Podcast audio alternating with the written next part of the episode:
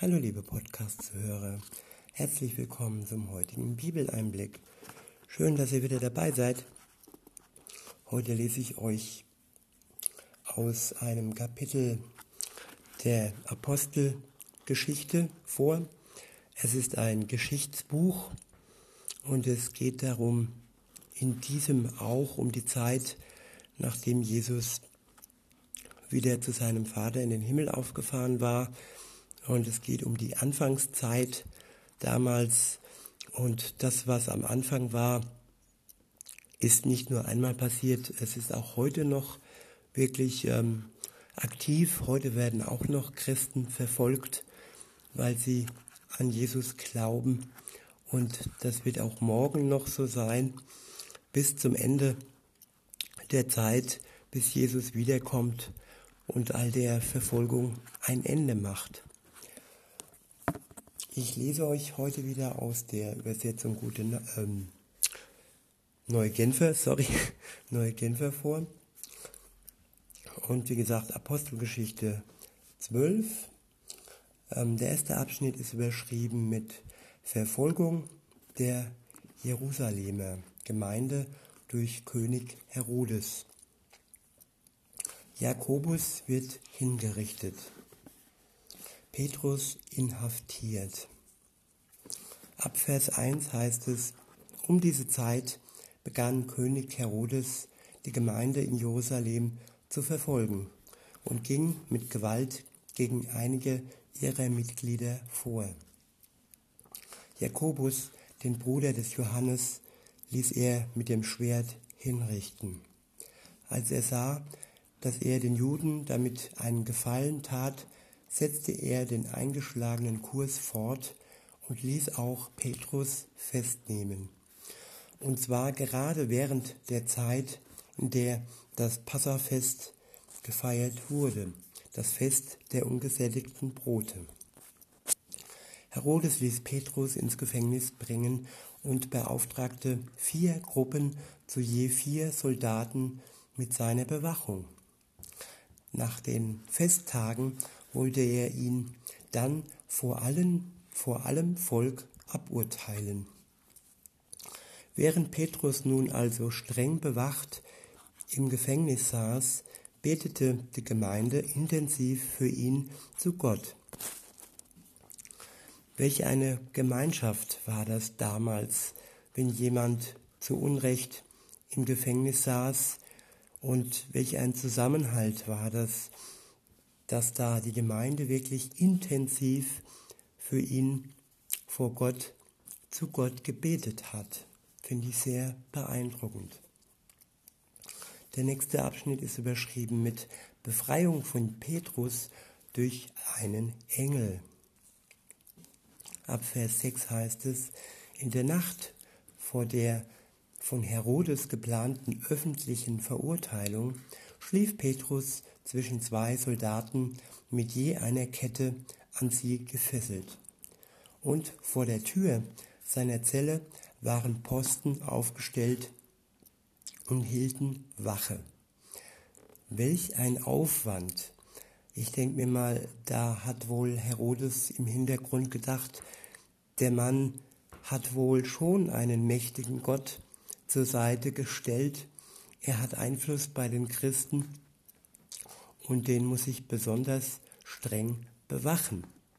Aber was ist passiert? Hat es geholfen? Weiter geht's mit Vers 7, dort steht, mit einem Mal stand ein Engel des Herrn in der Zelle und helles Licht erfüllte den Raum. Der Engel gab Petrus einen der Engel gab Petrus einen Stoß in die Seite, um ihn zu wecken. Schnell, steh auf, sagte er. Im selben Augenblick fielen die Ketten, die Petrus um die Handgelenke trug, zu Boden. Ja, nicht einmal Stahl ist gewappnet vor der Kraft Gottes. Ähm, sie hatten keine Wirkung, die, die Ketten um seine Hand fielen einfach so zu Boden, nachdem der Engel ihn aufgefordert hatte, dass er aufstehen soll. Im Vers 8 heißt es dann, der Engel sagte, binde den Gürtel um und zieh deine Sandalen an. Petrus tat es und jetzt wirf dir den Mantel über und komm mit, sagte der Engel. Petrus folgte ihm nach draußen, allerdings ohne zu wissen, dass das, was er mit dem Engel erlebte, Wirklichkeit war. Er meinte vielmehr, er hätte eine Vision. Sie passierten den ersten Wachposten, ebenso den zweiten, und als sie schließlich zu dem eisernen Tor kamen, das in die Stadt führte, öffnete es sich ihnen von selbst. Sie traten ins Freie und gingen eine Gasse entlang. Und plötzlich war der Engel verschwunden. Das klingt schon alles wie ein Märchen, wie eine Geschichte, aber ist es nicht auch ein Wunder, wie Gott diese Erde geschaffen hat, wie er uns geschaffen hat, sind die Gewalten, die Stürme und alles, was es so gibt in der Schöpfung, nicht auch mächtige Zeichen Gottes? Und all diese, ich, ich nenne es mal Kleinigkeiten, die hier in diesem Geschichtsbuch ähm, zu lesen sind, sind sie nicht wirklich klein, auch wenn sie wirklich groß klingen. Und insofern können wir auch gewiss sein, wenn wir eine Kleinigkeit oder für uns doch, für Petrus war es keine Kleinigkeit, er war wirklich äh, festgekettet und hatte viele Männer um sich herum, sogar zwei Männer ganz eng, die zusammen bei ihm schliefen. Und ähm, das äh, schien doch irgendwie unausweichlich und es schien wirklich total ähm, ja, unmöglich, aus dieser Gefangenschaft herauszukommen. Aber Gott hat einen Weg geschaffen und das finde ich schon genial. In Vers 11 heißt es dann, da erst kam Petrus zu sich. Wahrhaftig, sagte er, jetzt weiß ich, dass der Herr seinen Engel gesandt hat. Er hat mich Herodes und seiner Macht entrissen und hat mich vor all dem bewahrt, was das jüdische Volk so gern gesehen hätte. Nachdem er über seine Lage nachdachte, hatte, äh, nachgedacht hatte, ging er zum Haus von Maria, der Mutter des Johannes, der den Beinamen Markus trägt. Dort war eine große Zahl von Christen zum Gebet versammelt. Petrus klopfte an das Eingangstor, worauf eine Dienerin namens Rode kam, um nachzusehen, wer vor dem Haus stand. Das muss man sich mal vorstellen. Der, der Petrus geht zu einem Haus, wo eine Menge versammelt ist und gerade für ihn betet. und dann klopft er, klopft er an die Tür. Und was passiert dann? Als sie die Stimme von Petrus erkannte, heißt es in Vers 14, vergaß sie vor lauter Freude das Tor zu öffnen, lief ins Haus zurück und rief, es ist Petrus, Petrus steht vor dem Tor. Du hast wohl den Verstand verloren, entgegnete, entgegneten die anderen, und als Rode darauf beharrte, dass es sich genauso verhielt, wie sie sagte, meinten sie, dann muss es sein Engel sein. Und das finde ich auch lustig irgendwo. Die sind da versammelt und beten für die Freilassung Petrus. Und ja, was passiert? Gott erfüllt ihnen den, den Wunsch und ähm, er erhört das Gebet. Und dann, dann wollen sie es nicht glauben und äh, sagen, ja, ist sie denn verrückt? Hast du den Verstand verloren? Und wenn da wirklich jemand steht, dann kann es ja nur sein Engel sein. ja, ist schon typisch Mensch, sag ich mal. Ne? Wir beten oftmals und ähm, gehen oftmals überhaupt nicht davon aus, dass Gott das Gebet erhört. Und wenn er es dann doch erhört, dann, dann sind wir ganz baff. In Vers 16 geht es dann weiter, dort steht, währenddessen klopfte Petrus wieder und wieder ans Tor. Als sie schließlich öffneten und ihn sahen, waren sie außer sich vor Freude. Petrus hatte sie mit einer Handbewegung, Petrus bat sie mit einer Handbewegung, sich zu beruhigen und erzählte ihnen, wie der Herr ihn aus dem Gefängnis herausgeführt hatte. Berichtet das auch Jakobus und den anderen Geschwistern, sagte er. Dann verabschiedete er sich von ihnen und verließ die Stadt. Als es Tag wurde, war die Bestürzung unter den Soldaten groß. Keiner wusste, was mit Petrus geschehen war. Herodes ließ überall nach ihm suchen, aber er blieb unauffindbar. Da nahm Herodes die Wachen ins Verhör und befahl schließlich, sie zur Hinrichtung abzuführen. Daraufhin verließ er Jerusalem und das jüdische Umland und reiste nach Caesarea, wo er seine Residenz hatte. Tja, das hat den Herodes ganz schön gebeutelt.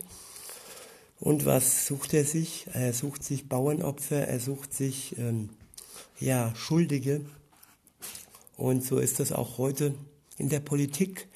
Wenn in der Politik jemandem etwas nicht passt, dann sucht man sich Bauernopfer, dann sucht man sich Schuldige, dann macht man andere zum Opfer, obwohl sie eigentlich nichts Böses getan haben. Damals wie heute, sage ich dann mal nur. Und dann, ähm, ja, es ist irgendwie komisch, Herodes flüchtet mehr oder weniger in seine Residenz, auch wenn hier erstmal nur steht, dass er dorthin verreist war. Aber warum tat er das? Vielleicht hat er dann doch überlegt, dass Gott wirklich ein mächtiger Gott ist und dass sogar Ketten und ähm, viele Soldaten ihm nichts anhaben kann. Und insofern, nun ja, weiter geht's mit dem nächsten Abschnitt, der ist überschrieben mit das schreckliche Ende des Herodes. Herodes lag damals in heftigem Streit mit den Bürgern von Tyrus und Sidon. Nun schickten sie eine gemeinsame Abordnung zu ihm und nachdem es den Delegierten gelungen war, Blastus, den Palastverwalter und engen Vertrauten des Königs, als Fürsprecher zu gewinnen, baten sie Herodes um eine friedliche Beilegung des Konflikts. Sie sahen sich zu diesem Schritt gezwungen, weil ihr Land auf die Lieferung von Nahrungsmitteln aus dem Herrschaftsgebiet des Königs angewiesen war.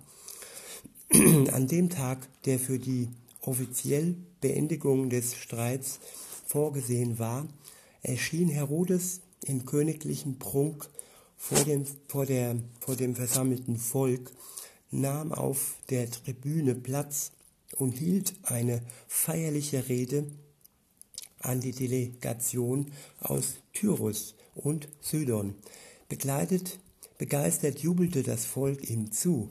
So spricht ein Gott und nicht ein Mensch. Ich wiederhole, der König sagte, so spricht ein Gott und nicht ein Mensch. Tja, wie ist es denn heute in der Politik? Viele Politiker führen sich auch auf wie Götter und äh, korrigieren Wahlentscheidungen, so nach dem Motto, das kann so nicht sein, Demokratie gibt es nicht. Und ähm, ja, es ist so, dass äh, sie sich als Gott aufspielen. Und so war es auch bei Herodes, der da sagte, so spricht ein Gott, und nicht ein Mensch. Gut, der hat es offen ausgesprochen und insofern war das ja aufrichtig, aufrichtig, abgehoben und verrückt. Gut, und was ist passiert? In Vers 23 heißt es, und Herodes ließ sich das gefallen, anstatt Gott die Ehre zu geben. Da vollstreckte ein Engel des Herrn das göttliche Urteil an ihm. Herodes brach noch auf der Tribüne zusammen, von einer schweren Krankheit befallen. Würmer zerfraßen seinen Leib und er starb einen qualvollen Tod. Gestern habe ich Nachrichten gesehen, mal wieder so nebenbei. Und was sah ich da im Iran? Die größten Feinde Israels in der Regierung sind zwei oder mehrere Menschen von einem von dem Coronavirus befallen. Und so ähnlich war es auch da, dass Gott wirklich die Menschen straft, die sich gegen sein Volk stellen und die sich gegen die Christen stellen. Ja, und weiter geht's in Vers 24. Die Botschaft Gottes aber bereitete sich immer weiter aus, und die Zahl derer, die sie annahmen, wuchs ständig.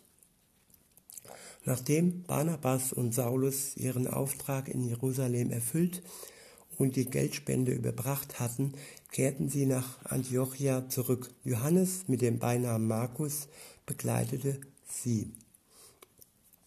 Ich will aber nochmal auf Vers 24 eingehen. Da stand, ähm, die Botschaft Gottes aber bereitete sich immer weiter aus und die Zahl derer, die annahmen, die sie annahmen, wuchs ständig. Alles, was passiert, alles, was in der Welt, in der Politik passiert, das ist kein Zufall. So war das damals und so ist das heute.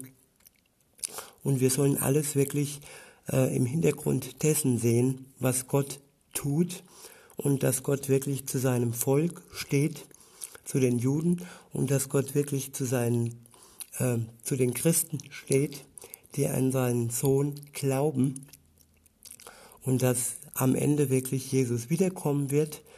Und lasst uns, lasst uns das alles ein Zeichen sein, dass er der einzige Gott ist und dass er wirklich uns ans Ziel bringt und dass er uns einen Sinn gibt im Leben und dass er der Einzige ist, der uns so liebt wie sonst kein anderer. In diesem Sinne wünsche ich euch einen schönen Tag und sage bis denne.